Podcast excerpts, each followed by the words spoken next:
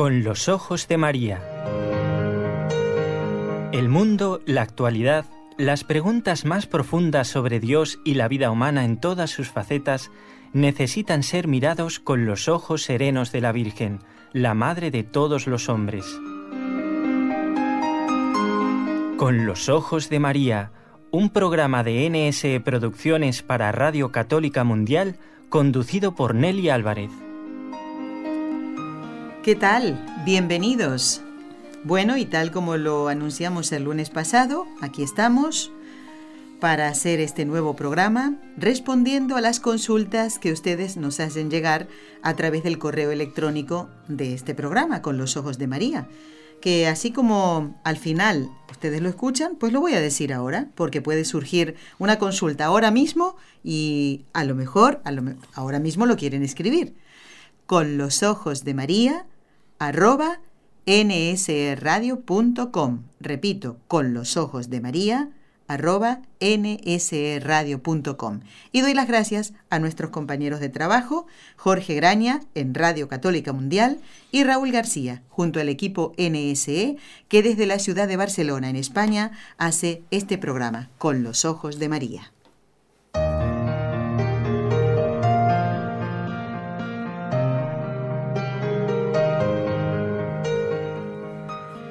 Bueno, consultas de oyentes. Consultas, por cierto, muy variadas y a la vez muy interesantes. Y esto se lo tengo que preguntar a nuestro invitado de hoy, el padre Antonio Ruiz. Padre, bienvenido. Muchas gracias. ¿Por dónde andaba usted? Que le echábamos de menos. Así es, pues ¿Ah? por allá, por Perú. Tira, ¿eh? Tira la tierra peruana, ¿eh? Así es, sí. Eh, bueno, padre, ¿cuánto hace que usted fue por primera vez a Perú? Ya ni se acuerda. El año 1986. Ah, lo tiene muy presente, ¿eh? Sí. Bueno, bueno. Ahí fue la primera vez. y, y, no será la última, porque va y viene, ¿eh?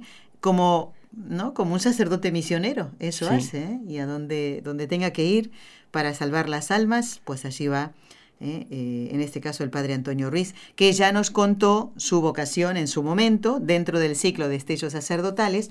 Padre, le cuento que ya prontito, eh, concretamente el viernes, si Dios quiere, ya estaremos por el programa número... ¿Está preparado? 84, padre. Qué bien. Parece mentira. Así es. Y seguramente usted recordará ese primer programa que hicimos el Día de la Inmaculada el año pasado, ¿eh? y ya llevamos 84 programas. Y en este caso, padre, es importante decir esto también, aunque este programa concretamente no entre en el ciclo de estellos sacerdotales, la buena formación y preparación que debe tener un sacerdote para poder responder estas dudas que nosotros los fieles tenemos.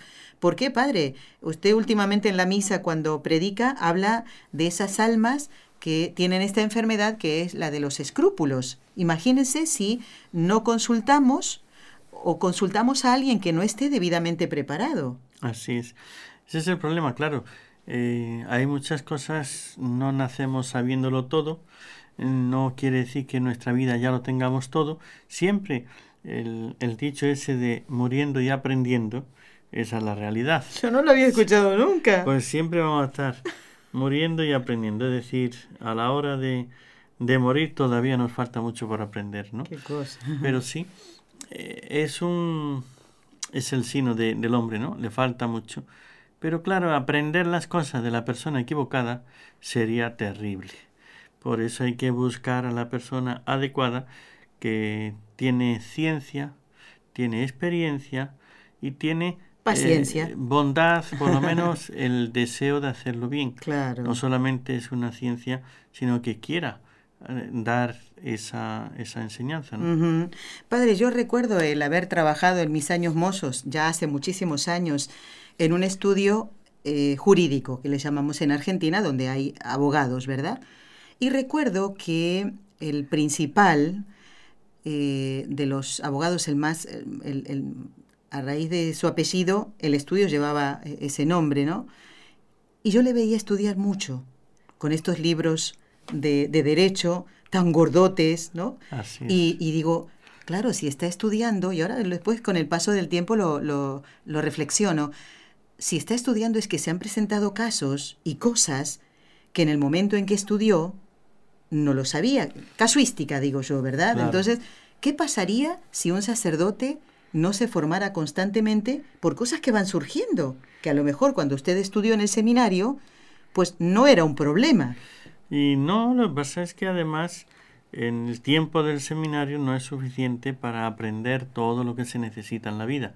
Por eso la persona es la formación permanente que la Iglesia siempre ha dicho, los papas, ¿no?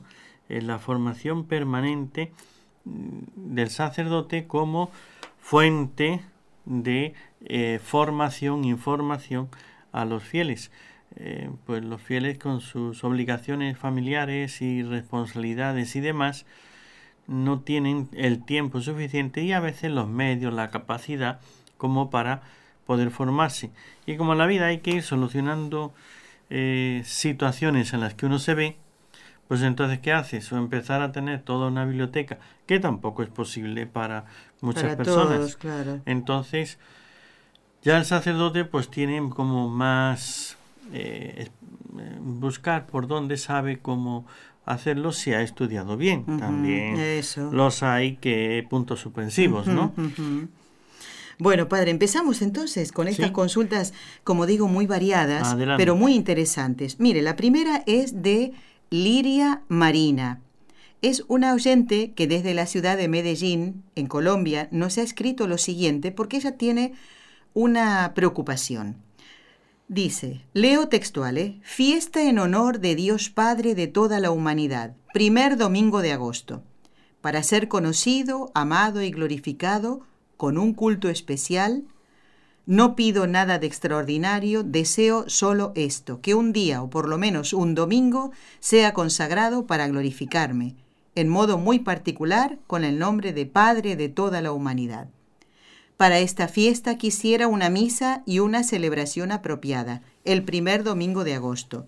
Si escogéis un día de la semana, prefiero que sea el 7 de este mismo mes. Esta fiesta fue pedida por Dios Padre a la religiosa italiana Sor Eugenia Ravasio, única revelación hecha personalmente por Dios Padre y reconocida auténticamente por la Iglesia después de diez años de rigurosos estudios, se lo dictó en latín a esta religiosa. Hasta aquí el texto que Liria Marina nos hace llegar, que supongo que se lo habrán reenviado a ella. Y aquí dice, hola Nelly, le he escrito esto porque tengo la duda. Ya me han hablado de esto, pero realmente no lo creo, dice Liria. Quisiera que sacaran de dudas para poder hablarle con sabiduría a las personas que me lo envían. Dios los bendiga. Y allí nos firma ella, ¿no? Liria Marina. Entiendo yo la preocupación de esta oyente. Así es. ¿Qué le respondemos para que ella se quede tranquila y tenga argumentos también, padre, para dar? Para comenzar, diríamos que ya empieza uno a descubrir acá, dice esto de única revelación de Dios Padre. El Antiguo Testamento es la revelación del Padre, no es la única. Ya antes el Padre es el que revela, porque el Hijo todavía no se había encarnado. Entonces, después manda al Hijo para darlo todo. Eh, y después, cuando manda al Hijo, de hecho, el bautismo, ¿qué cosa es? Este es mi Hijo el amado, escuchadle. Es decir, el Padre termina su revelación y nos deja al Hijo para que Él nos lo diga todo. Entonces, este, ya empezamos con mal pie si mm. decimos que esta es una revelación, única revelación de Dios Padre, eh, ya eso no es correcto. Claro. Después, la revelación a Sor Eugenia Rabasi, que he comprobado por la Iglesia, que he escrito en latín, que no sé cuánto, dicho con otras palabras, los testigos de, Jehová, los mormones, perdón, los mormones, ellos dicen que Jesucristo fue a Estados Unidos, que Jesucristo dejó el lo que él quiso decirla, lo que cambió del Evangelio en unas tablas de oro, en un libro, no sé qué, que está allí, entonces, ¿qué es? Eso es un modo de decirte, está en tal sitio, de tal manera que tú nunca vas a poder ir a verlo. No vas a poder ah, consultarlo. Entonces, es un modo de esconder las cosas.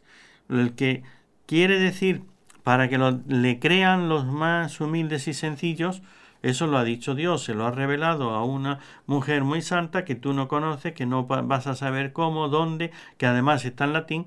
Bueno, ¿y por qué no me da la traducción? O no la traducción, sino el mismo latín. Entonces uno lo va a leer y va a decir qué es lo que ha dicho. Pero aquí, mm. en estas cosas, es un modo de eh, actuar, sobre todo de los que tapan algo, de los que esconden. De hecho, en la Iglesia, desde los primeros tiempos del cristianismo, esos son los evangelios apócrifos. Los falsos evangelios son evangelios que se llaman ellos a sí mismos evangelios, es decir, algún autor que escribe algo en una fecha para justificar sus propias enseñanzas y que hace pasar como si fuese un apóstol. Entonces, mm. el escribir diciendo que fue un apóstol de una época pasada es para que tú no puedas preguntarle. O sea, yo ya ese apóstol que se murió, ¿cómo le voy a preguntar? Claro. Que él diga que escribió este libro y dónde puedo yo comprobarlo. Entonces, eh, el escribir eh, en época, cada uno, eh, yo no puedo escribir ni un siglo antes ni un siglo después de mi existencia. Yo escribo cuando yo estoy vivo y existo. Sí. Pero para que no me rechacen lo que yo digo, lo quiero justificar en un anterior, en un, en un antepasado, una persona que, que ya se murió. Claro, para que le crean, tiene que ser muy santo. Porque si vamos a decir que eh, Judas Iscariote escribió tal cosa, fue Judas Iscariote, es un traidor y, y además, ¿cuándo lo escribió? ¿Cómo lo escribió? que Entonces ya podemos sospechar. Claro. Eh, escribir a una persona desconocida que no tiene ni santidad ni nada, pues ciertamente eh, es un teólogo, bueno, pues es una opinión entre otros teólogos. Claro. Para que le podamos creer, entonces esto, y que la iglesia reconocida auténticamente por la iglesia. Lo que todo, toda esta es la base para decir lo siguiente. Primero, si es una fiesta en honor a Dios Padre, yo no tengo ningún problema pero el que tiene que poner la fiesta es el Papa. No es hacer propaganda para que la gente empiece a hacerlo. Para eso ha puesto Jesucristo una jerarquía en la iglesia. Nos ha puesto al Papa y él es el que dice. Ya Está la fiesta de la Santísima Trinidad, la solemnidad de la Santísima Trinidad. Claro. Y el padre Molina decía que de suyo el en el cuando era él decía en el 25 de diciembre es la fiesta del padre, porque felicitamos al padre porque ha tenido un hijo. Después será el cumpleaños del hijo, pero hay que felicitar al padre que ha tenido un hijo. Claro. Cuando nace el hijo, ¿de quién es la fiesta? Pues felicitamos a, los padres. Así es. Es la fiesta del padre. Sí, sí, Entonces, en este caso, tampoco existe un padre sin hijo ni Espíritu Santo. O sea, no es que por separado. Ahora, pero el hijo tuvo una nueva naturaleza, por eso tiene sus fiestas y sus cosas aparte de la Santísima Trinidad porque tuvo su o tiene su naturaleza, ahora glorificada, su naturaleza humana. Y esa sí tiene fecha de comienzo, es decir, nació eh, hace ya los dos mil años y demás. Y antes no existía el Hijo con naturaleza humana. Entonces por eso el Hijo tiene sus fiestas especiales. Pero es que el Padre, de hecho todo el Antiguo Testamento es la revelación del Padre, ¿no? Hay cosas muy extrañas, diríamos, en esto. Yo entiendo que ella ha transcrito alguna cosa. Seguro que, se lo han enviado. Y entonces no tiene toda la información completa. Claro. Pero yo diría, eh, que haya una fiesta en honor al Padre así, con esta fecha que da y todas esas cosas, yo no tengo ningún problema. Pero el que tiene que poner eso es eh, la autoridad de, la Iglesia. El Papa, si la Iglesia, ¿qué fue lo que hizo? pues el Sagrado Corazón de Jesús o la Divina Misericordia sí le revela a una religiosa, le revela lo que está en las Sagradas Escrituras. Nada nuevo. Nada nuevo. Claro. En lo que está en las Sagradas Escrituras le dice el motivo, pero no es para que ella empiece con la gente a promover, para que hagan, ¿no? Y tiene que ir a su director espiritual, director espiritual para que lo diga y, entonces hay un proceso que vemos que va primero al director espiritual, el segundo va al obispo, el sacerdote habla con el obispo, mire que ocurre esto. El que tiene que dar la autorización para la diócesis es el obispo. Exactamente. Y después para la Iglesia Universal es el Papa. Entonces, yo no tendría ningún problema, ni la fecha, ni nada de esas cosas, pero que vaya por el camino ordenado. Que vaya al sacerdote, del sacerdote al obispo, del obispo al, papa. Y cuando llegue al papa y lo apruebe, entonces todo el mundo aceptaremos plenamente esta fiesta. Padre, eh, el ejemplo está en, por ejemplo, Santa Faustina Kowalska. Claro. Eh, ¿Quién, ¿Quién, promulgó la fiesta de la Divina Misericordia? No fue Santa Faustina, no fue el director espiritual de ella. Fue el Papa. No fue el obispo de la diócesis donde ella se encontraba, sino que fue el Papa, Juan Pablo II. Así es. La fiesta del Sagrado Corazón. Pero el camino es el camino. Por eso digo, yo aquí eh, hay cosas que, bueno, algunos le, entran dudas. Yo ahora no tendría cómo comprobar si realmente Sor Eugenia Rabasio ha sido eh, estudiada durante 10 años, si dejó todo eso yo no tengo cómo comprobarlo ahora mismo. Había que empezar a moverse y si alguien lo tiene, pues muy bien, pues que saque todas esas informaciones para que podamos comprobarlo. Supongamos que, que, sean correctas, pero el camino es el camino. En la iglesia tenemos una jerarquía, lo que hay que hacer es entrar por ese camino. Así es. Y estaba pensando, padre, cuando no dudamos, o sea, yo no dudo de que haya sido santa esta religiosa, claro. pero por ejemplo, cuando se hace, se lleva adelante un proceso de beatificación y canonización, se estudia con mucho detenimiento todo lo que esa religiosa, esa persona ha escrito. Su vida, su vida, exactamente, y lo que escribió. Sus palabras, sus escritos, entonces, para ver si contiene, si todo es correcto. Y si eso sigue su curso, como usted dice, hablando de seguir el curso que corresponde, pues esa persona es declarada beata. Una vez que se haya comprobado que esos escritos no van en contra de, de, la fe, de la, fe y de la moral. Claro. Y después se piden los milagros para beatificar y canonizar. Entonces, su santidad yo no la discuto. Por eso, eso no podemos nosotros decir. Ahora, para la canonización es la iglesia y tiene que haber milagros. Entonces, si ha estudiado que eso es así, yo, pues si lo ha estudiado, entonces, ¿por qué el Papa no se mueve a hacerlo? Entonces, ¿será que están esos escritos? ¿O será que alguien intenta meternos algunas ideas? Tengamos en cuenta que también hay la tentación de querer hacer algo. Es decir, hay personas que les gusta el protagonismo.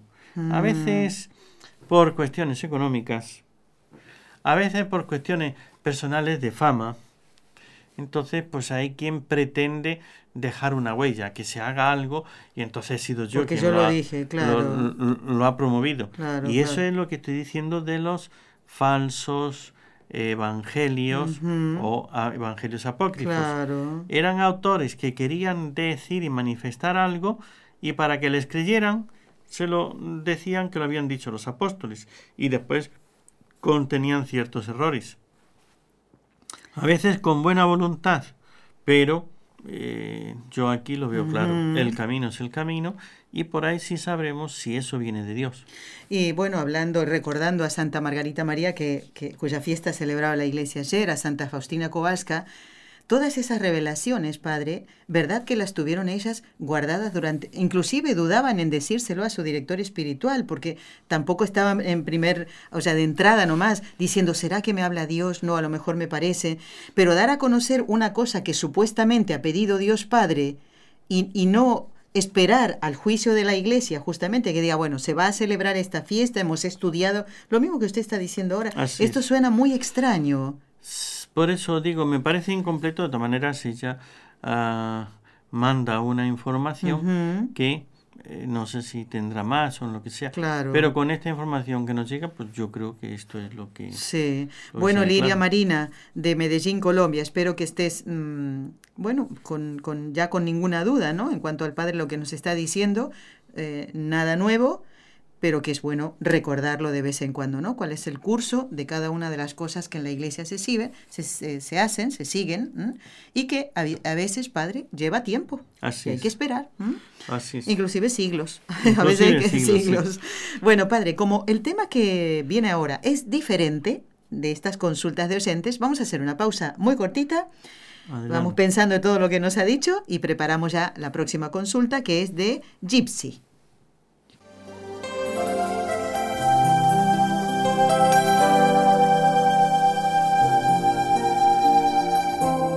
Estás escuchando en Radio Católica Mundial el programa Con los Ojos de María, en vivo y en directo, presentado por el equipo Nuestra Señora del Encuentro con Dios desde Barcelona.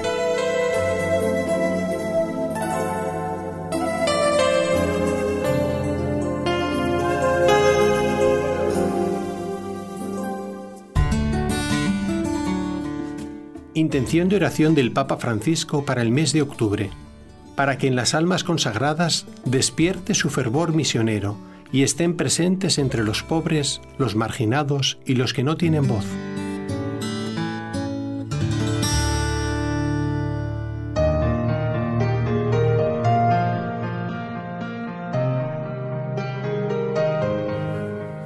Continuamos en compañía de todos los oyentes, de nuestros compañeros de trabajo y de nuestro invitado el Padre Antonio Ruiz, que ha vuelto por estas tierras con muchas ganas de trabajar y nosotros, pues ahí estamos para darle trabajo. Así es. bueno, Padre, vamos a la consulta de un oyente eh, que se llama Gypsy, creo yo que es una, una señora, me parece, ¿eh? Eh, no sé si será el nombre verdadero ese o un sobrenombre que se ha puesto, por eso no sé su sexo, pero con lo que nos escribe parece ser, no sé, un alma femenina, me parece, ¿no? Bueno, dice, saludos para todo el equipo, gracias por todos sus esfuerzos para que este programa pueda llegar a todos. Una pregunta que nunca se, la, se las ha hecho, se las he hecho a nadie. Ah, una pregunta que nunca la he hecho a nadie. Quisiera que hablaran del tema porque siento tanto, pero tanto dolor cuando se habla de nuestro Señor, y mucha angustia al punto de romper en llanto, en llanto, y no de alegría como sienten todas las demás personas, pregunto, ¿esto es muy común o solo me pasa a mí? Gypsy dice, gracias por su atención. Bien, esto, bueno, es que solamente por pensar en el Señor, tener mucha angustia, eso más bien no parece que sea algo mm, bueno, ¿no? Algo correcto. Parece algún problema de otra clase, ¿no? Algo psicológico, lo que sea. Otra cosa es que es diferente la angustia al dolor. Entonces, si yo mm. tuviese dolor de porque pienso en lo que el Señor pasó por nosotros, de hecho, pues e incluso no recuerdo ahora el nombre, pero hubo santos, un santo famoso que se subió al púlpito a predicar en la, en la cuaresma y entonces dijo, pasión de nuestro Señor Jesucristo. Empezó a llorar tanto que ya no pudo decir ni una sola palabra. Se bajó allí delante del sagrario, se puso ahí a llorar, pero esas lágrimas, esa expresión del dolor, pero por la pasión de nuestro Señor Jesucristo. Porque claro, si solamente dice que lo siente, pero en Navidad también, ya, si fuese en, Navidad, ya me parece que ahí tiene algún problema más serio que tiene que buscar a alguien que le ayude. Si es en tiempo de cuaresma, en tiempo de Semana Santa o cualquier día del año, pero cuando medita en la pasión del Señor, eso me parece, pero no como angustia, sino como dolor, ese romper en llanto. Una cosa es mm, la angustia de lo que el Señor está pasando, es decir, eh, sufrir con, la compasión es sufrir con, sufro con el Señor. Eso ciertamente en la santidad lleva parte de esto. Padre, como por ejemplo Santa Jacinta, cuando Sor Lucía que también está en proceso de beatificación y canonización, le relataba, porque ella se sabía todas las historias de Jesús, y cuando le hablaba de la pasión, Jacintita lloraba. Así es. Eso es una cosa que sí es buena, que sí es correcta, y que uno puede ser más sensible y entonces meditar, hablar, escuchar del, del Señor de cualquier parte, ¿no? del Evangelio donde el Señor era rechazado, era eh, pospuesto, perseguido, maltratado, lo que fuera, y que uno a eso le, le haga, se, se, vuelva sensible el corazón, diríamos, eso es como Santa Jacinta, pues sí, ciertamente es un don, diríamos, de, de, del Señor si no solamente es ahí, sino también por pensar en la persona, pero sin relación a sus sufrimientos, entonces es cuando ya es sospechoso. Claro. Padre, y también este, esta, este dolor, ¿no? De pensar en lo que Jesús pasó por nosotros, esta entrega total, ¿no? También eh, debe llevar a la persona a un cambio de vida. A un mayor amor, a una mayor fidelidad, etcétera. Ciertamente se va a saber si esto que siente es, si viene de Dios, produce arrepentimiento del pecado, produce amor al Señor y produce ese deseo, ese cambio de vida, ese, ese crecimiento en la santidad. Si no viene de Dios, entonces, eh, como dice acá, una angustia, pero que lo que le hace es como desanimar, es aflojar, es, pero sigue la vida de pecado igual que antes. Entonces ahí los criterios, pues diríamos, para que eh, Gypsy pueda saber es qué efectos produce. No tanto lo que siento, sino qué efectos me está haciendo mejorar, me hace conocer más, buscar más, amar más a Dios, o simplemente me hace sentir y sufrir y después sigo igual, y no cambio o voy incluso para peor, porque si porque siento muchas cosas, dejo de ir a misa, dejo de rezar, dejo de pensar en Dios, eso es tentación. Claro.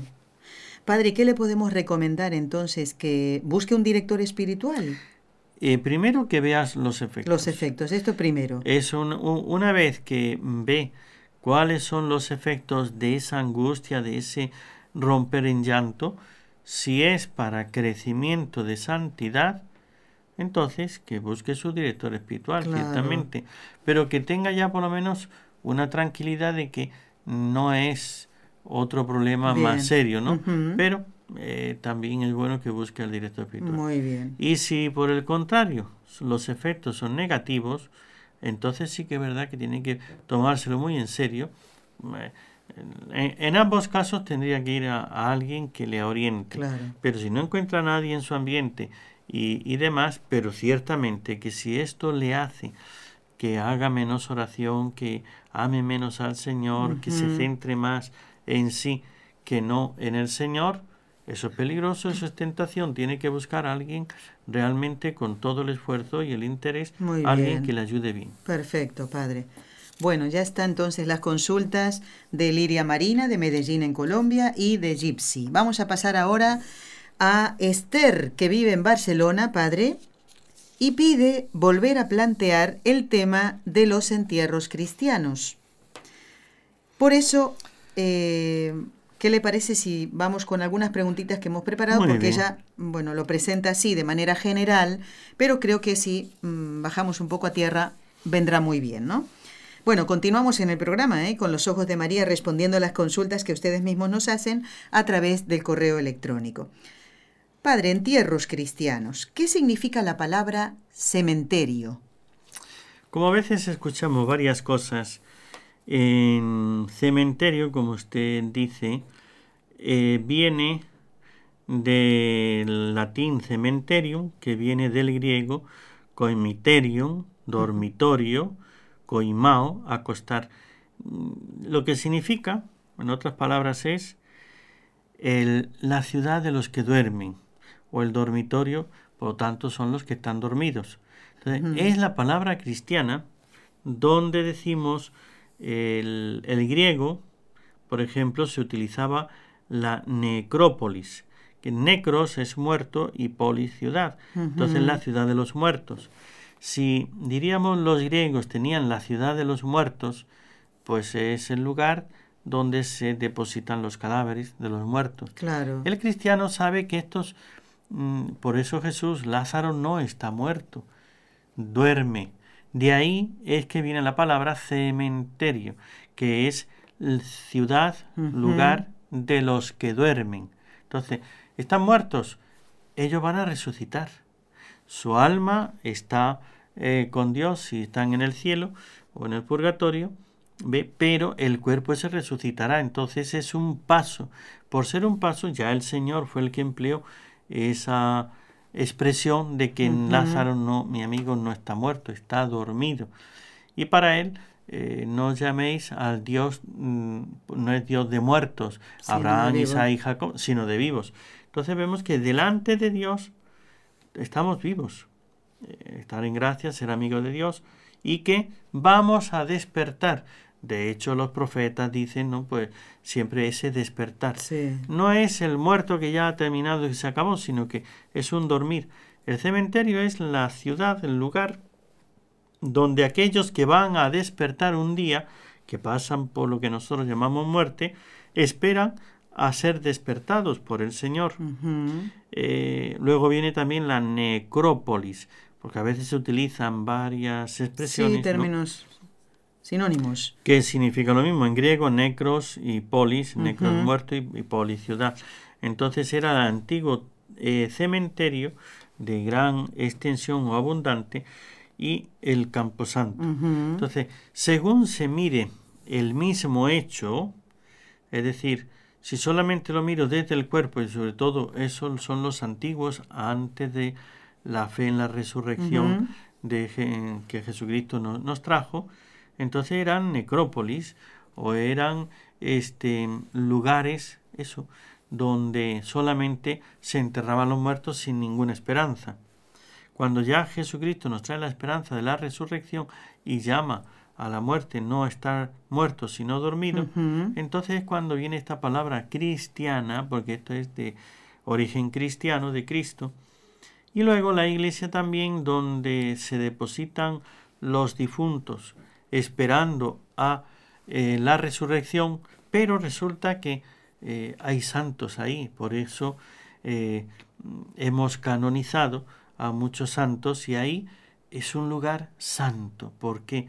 porque estos cuerpos santos mm. que han vivido, han amado a Dios y han hecho y están haciendo milagros, algunos de ellos, ¿no? Entonces, a eso se le llama el campo santo. El campo santo. Dicho de otra manera, el cementerio, eh, antes pues había cementerios pues, en distintos lugares, pueblos y demás. Cuando, eh, diríamos, el mundo empezó a conocer Europa, conoció el cristianismo y Cristo reinó en los distintos lugares, hubo, pues esto, se hacía la parroquia y junto a la parroquia se hacía el cementerio. Ese cementerio que era para los bautizados, para los cristianos, como era de cuerpos que habían sido santificados, por eso se decía el campo santo. Entonces, detrás de la iglesia, junto a la iglesia, hoy día hay monasterios, bueno, antes todos los monasterios de clausura en el claustro, de hecho las carmelitas y demás, tienen su propio cementerio.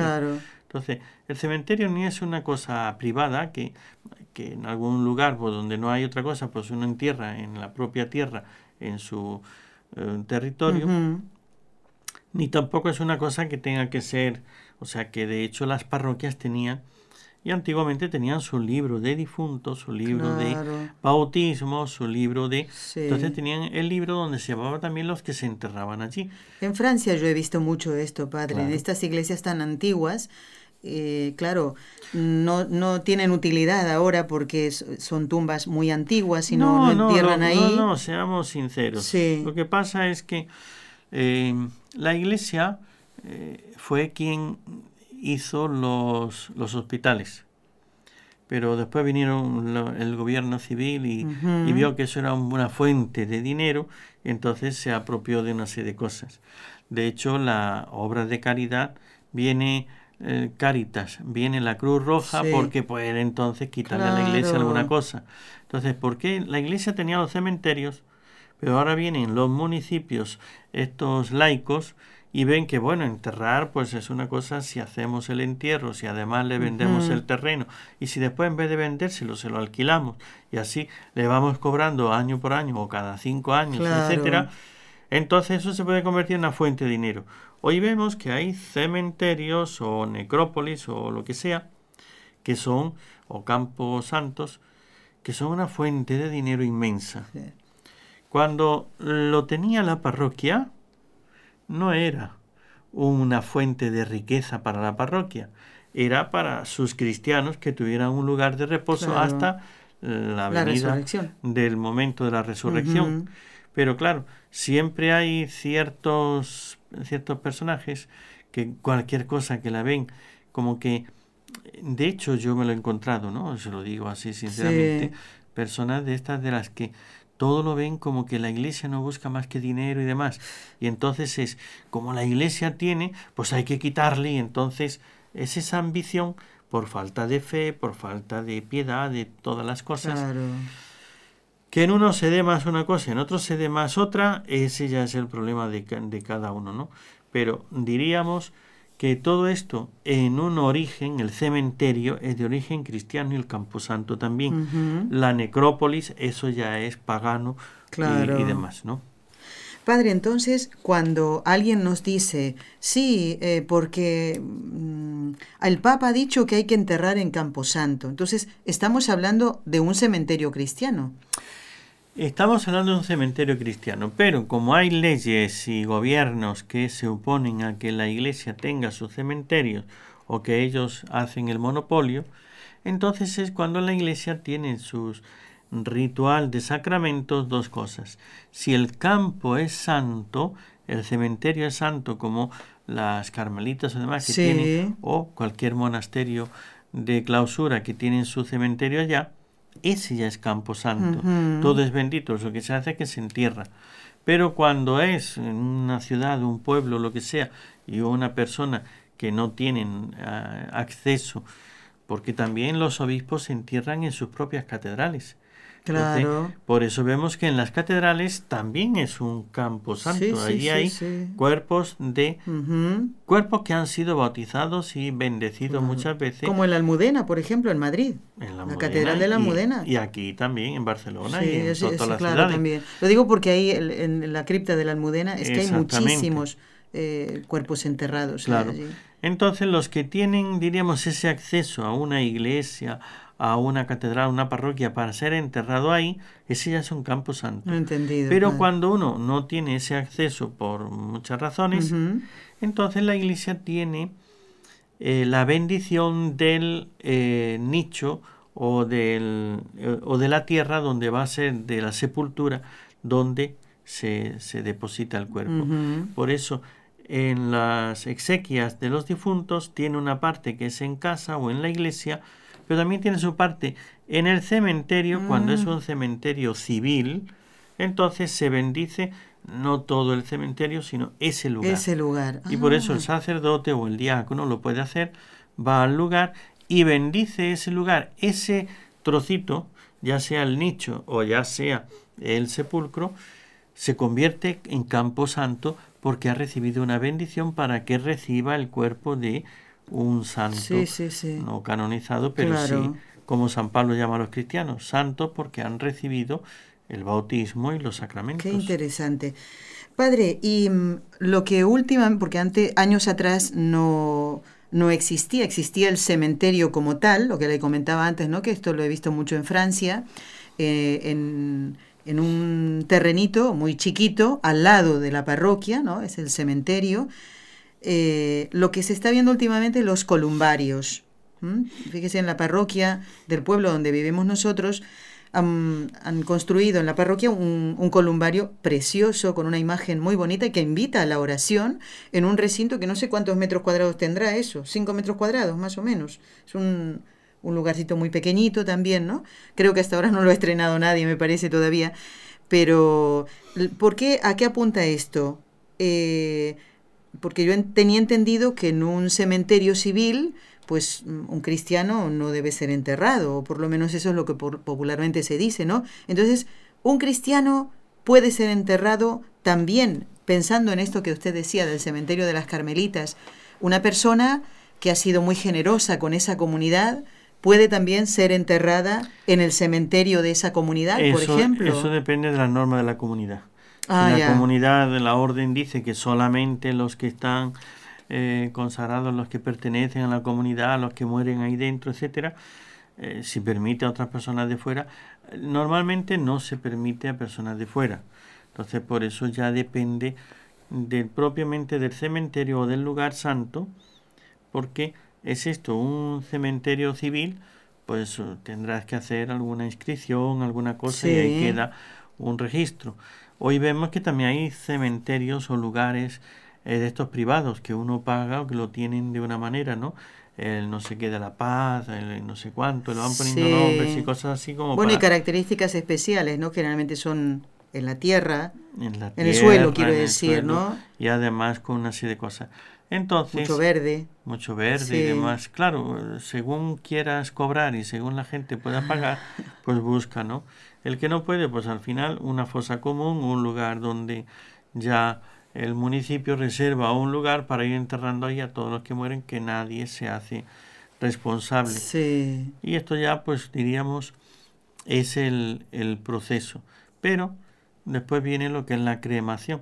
Y entonces ya empezamos con cuando el terreno ya empieza a ser muy escaso o sencillamente cuestiones de, de otro motivo, entonces se pasa a incinerar los cuerpos, ¿no? De eso vamos a hablar, padre, si le parece, después de la, de la pausa. Esto que significa dar cristiana sepultura. Y ahí entra el tema de la, de la cremación. Muy bien. Enseguida volvemos. ¿Quieres escribirnos ahora mismo? Puedes hacerlo al siguiente correo electrónico con los ojos de María arroba nsradio.com.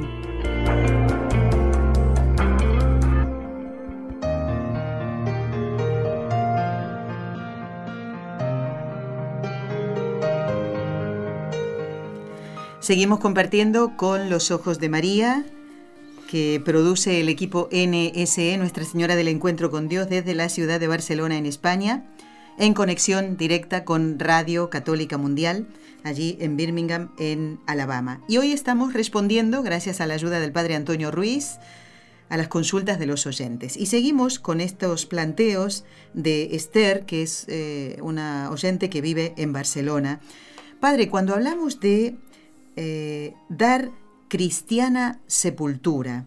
Antes solo se pensaba en la fosa cavada en la, tierra ¿eh? y allí el cuerpo, o bien eh, hay congregaciones o órdenes religiosas en que solamente era, eran tan austeras que el, el religioso iba solo con el hábito y nada más, ni siquiera ataúd, ni siquiera caja, o no sé qué otro nombre puede recibir, ¿no? Pero ahora hay eh, otras cosas que han ido surgiendo con el tiempo, ¿verdad? Ya, mm, como decía usted antes, el tema de la cremación. ¿Eso es lícito? ¿Y qué significa la cremación? Bueno, eh, ciertamente en la historia, eh, la iglesia pues va viendo ¿no? cómo van los tiempos y las personas actuando. Entonces hoy vemos que por diversas razones se ha metido en la sociedad el cremar los cuerpos, ¿no? incinerarlos. Una vez que se incineran y queda un resto de cenizas, entonces el, al principio esto se hacía como eh, negación de la fe cristiana católica de la resurrección de los cuerpos no queda nada más que cenizas y eso ya no va a resucitar, ahí no queda nada. Entonces, de lo que se empezó a hacer, diríamos, un poco como eh, protesta o como manifestación de una fe contraria a la fe católica. Como una apostasía también podría decir. Yo soy una apóstata y lo quiero demostrar, aún cuando me muera. Así. Qué tremendo eso, padre. ¿eh? Claro, oh. es cuando falta la fe de que ese cuerpo va a resucitar glorioso entonces que y le damos un tratamiento con respeto al cuerpo cristiano porque ha recibido el bautismo, con el bautismo ha sido, es hijo de Dios y como hijo de Dios entonces recibe también las bendiciones de Dios y demás. Claro. Entonces se le trata con dignidad, con respeto. Cuando hay otro proceso, otras cosas y empieza ya a ver esta abundancia de este proceso de cremación y lo ponen justificado con la razón de que por dinero, claro, si tienes que enterrar en un, te obliga el, el, municipio, ¿no? Mm. El gobierno, quien sea, te obliga a que entierres ahí en ese cementerio y que encima tienes que pagar unas cantidades que las personas no tienen, ¿qué hacemos con el cuerpo? Claro. Así pues, entre paréntesis, ve, yo me he encontrado allá en, en Perú esos casos de los cementerios clandestinos. ¿Ah, y hablando de esto, sí. Ah, eh, no había oído yo nunca hablar de esto, ¿eh? Yo lo he visto, no, he, oído hablar, lo he visto y lo tengo, sé dónde están y dónde todas esas cosas. Es muy sencillo, es, es esto que estoy diciendo.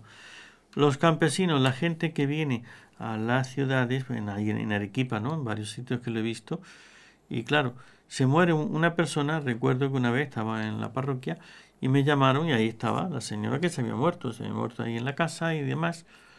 Y se reunieron los vecinos y yo aquí no, no llegaba a entender hasta que por fin me di cuenta. Y era que, ¿qué hacemos? Porque nadie tenía dinero para pagar el entierro. Nadie tenía dinero para pagar a la municipalidad para el cementerio. Entonces ellos estaban decidiendo si le enterraban allá en un, en un cementerio clandestino, es decir, en un terreno donde se los llevan más lejos y hacen un hoyo y lo entierran. No tiene nada más que eso y lo entierran allá. Entonces hay que depositar el cuerpo en algún sitio. Y entonces estaban allí entre los vecinos y entonces, ¿qué hacemos? No sé qué, y a su estilo, ¿no? Uno hablaba, después descansaban, después venía otro, entonces aquello se hacía eterno, para, para tomar una decisión. Bueno, pues entonces vean ustedes, ¿no? Pero ya me tuve que ir, allí se quedaron. En aquella ocasión, pues no tenía ni, ni, ni el féretro ni nada, y de la parroquia pusimos unas tablas para que le hicieran el carpintero se ofreció, el otro no sé qué, y entre unos y otros le hicieron un cajón y, metieron a la persona. Y luego pensaban en llevárselo. O sea, eso es simplemente pobreza, extrema pobreza. Cuando esto se da, pues claro, tienen que buscar otras soluciones. Pero ahora, por ejemplo, mm, mire, esto que voy a decir es, yo me enteré cuando estuve ahora en Venezuela últimamente, pero es Casi lo más aconsejable para un sacerdote es la cremación en Venezuela. Mm. Porque roban los restos humanos de los sacerdotes para hacer más brujería. Ay, padre, porque se están robando a los muertos para hacer cosas con ellos. Pero si encima es un sacerdote, como que vale mucho más. Entonces, o le pones una vigilancia ahí Constante. constante o es, imposible. terminan terminan este caramba padre. robando los sepulcros. Ante eso hay sacerdotes que toman la opción yo prefiero pues antes de que hagan conmigo su última hagan brujería sí, sí, pues yo prefiero la cremación que con eso ya no hacen la brujería. Qué barbaridad. Entonces hay razones por las cuales se puede admitir la iglesia. Dada una serie de situaciones no condena taxativamente la cremación, la decisión. Sí condena que se haga por motivos contrarios a la fe.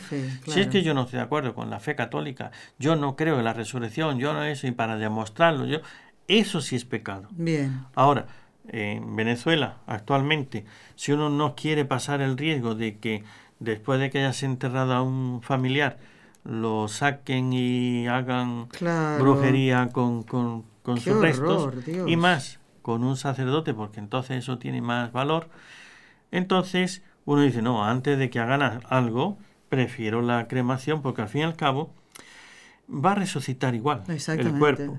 Dios que creó el mundo de la nada, no necesita que el cuerpo esté eh, incorrupto, que esté no sé qué para resucitarlo. O en la edad de más plenitud, por ejemplo. Dios, con lo que Él, con su poder infinito, hará que ese cuerpo, aunque haya sido incinerado y queden solamente cenizas, incluso esas cosas que hacen de esparcirlas por ahí, pues queden por ahí esparcidas, Dios puede resucitar exactamente el mismo cuerpo.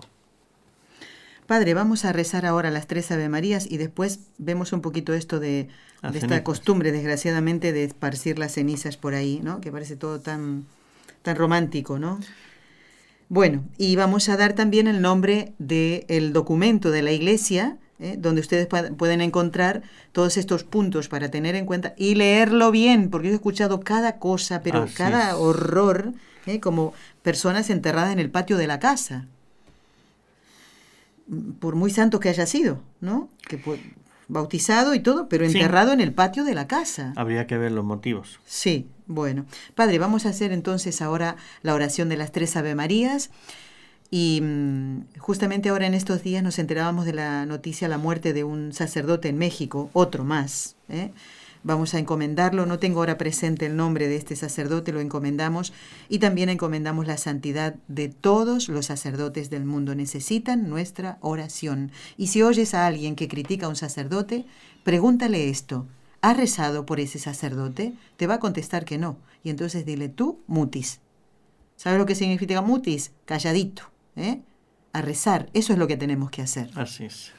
Y le vamos a pedir a la Santísima Virgen que poder, el poder que le concedió el Padre, la sabiduría que le concedió el Hijo y el amor que le concedió el Espíritu Santo, libre a todos los sacerdotes de caer en pecado.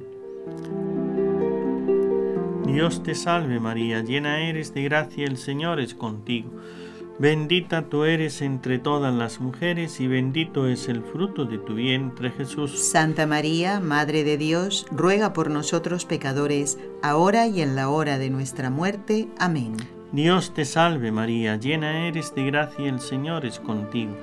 Bendita tú eres entre todas las mujeres y bendito es el fruto de tu vientre Jesús. Santa María, Madre de Dios, ruega por nosotros pecadores, ahora y en la hora de nuestra muerte. Amén.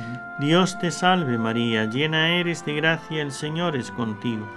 Bendita tú eres entre todas las mujeres y bendito es el fruto de tu vientre Jesús. Santa María, Madre de Dios, ruega por nosotros pecadores, ahora y en la hora de nuestra muerte. Amén. Dios Padre Todopoderoso, por intercesión del Inmaculado Corazón de María, te pedimos la santidad de los sacerdotes del mundo entero.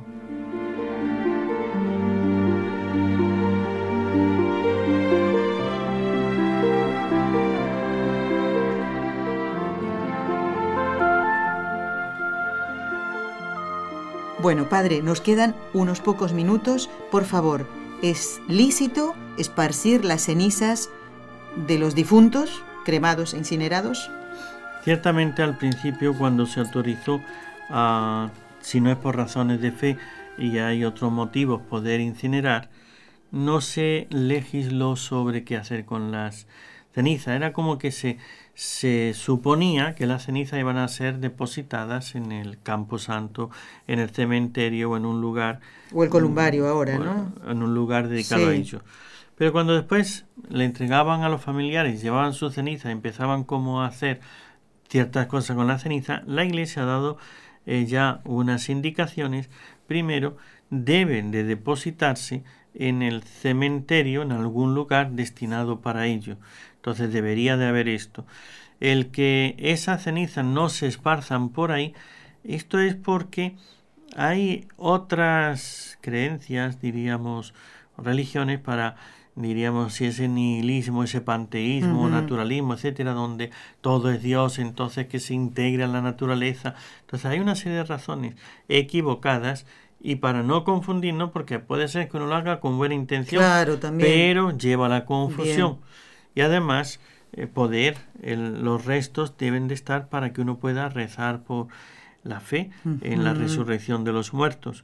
Por eso la Iglesia posteriormente sí ha prohibido que los restos se conserven en la casa, se este, esparzan al, al mar o a diversos sitios y demás, y que se da la orientación, el mandato de que se depositen en un cementerio o un campo santo.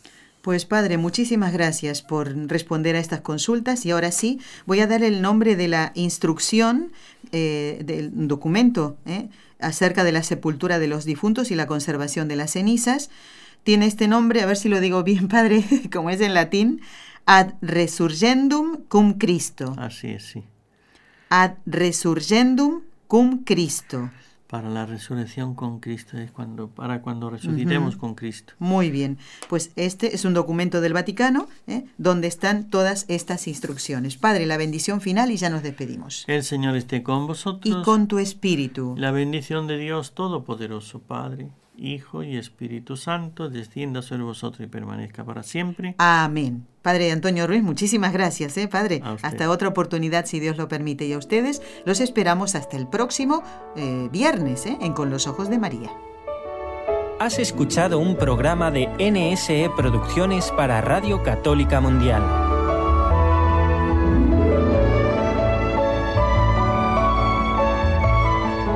¿Quieres conocernos? Escríbenos al correo electrónico con los ojos de María arroba nsradio.com. Envíanos tus sugerencias o comentarios con los ojos de María arroba nsradio.com.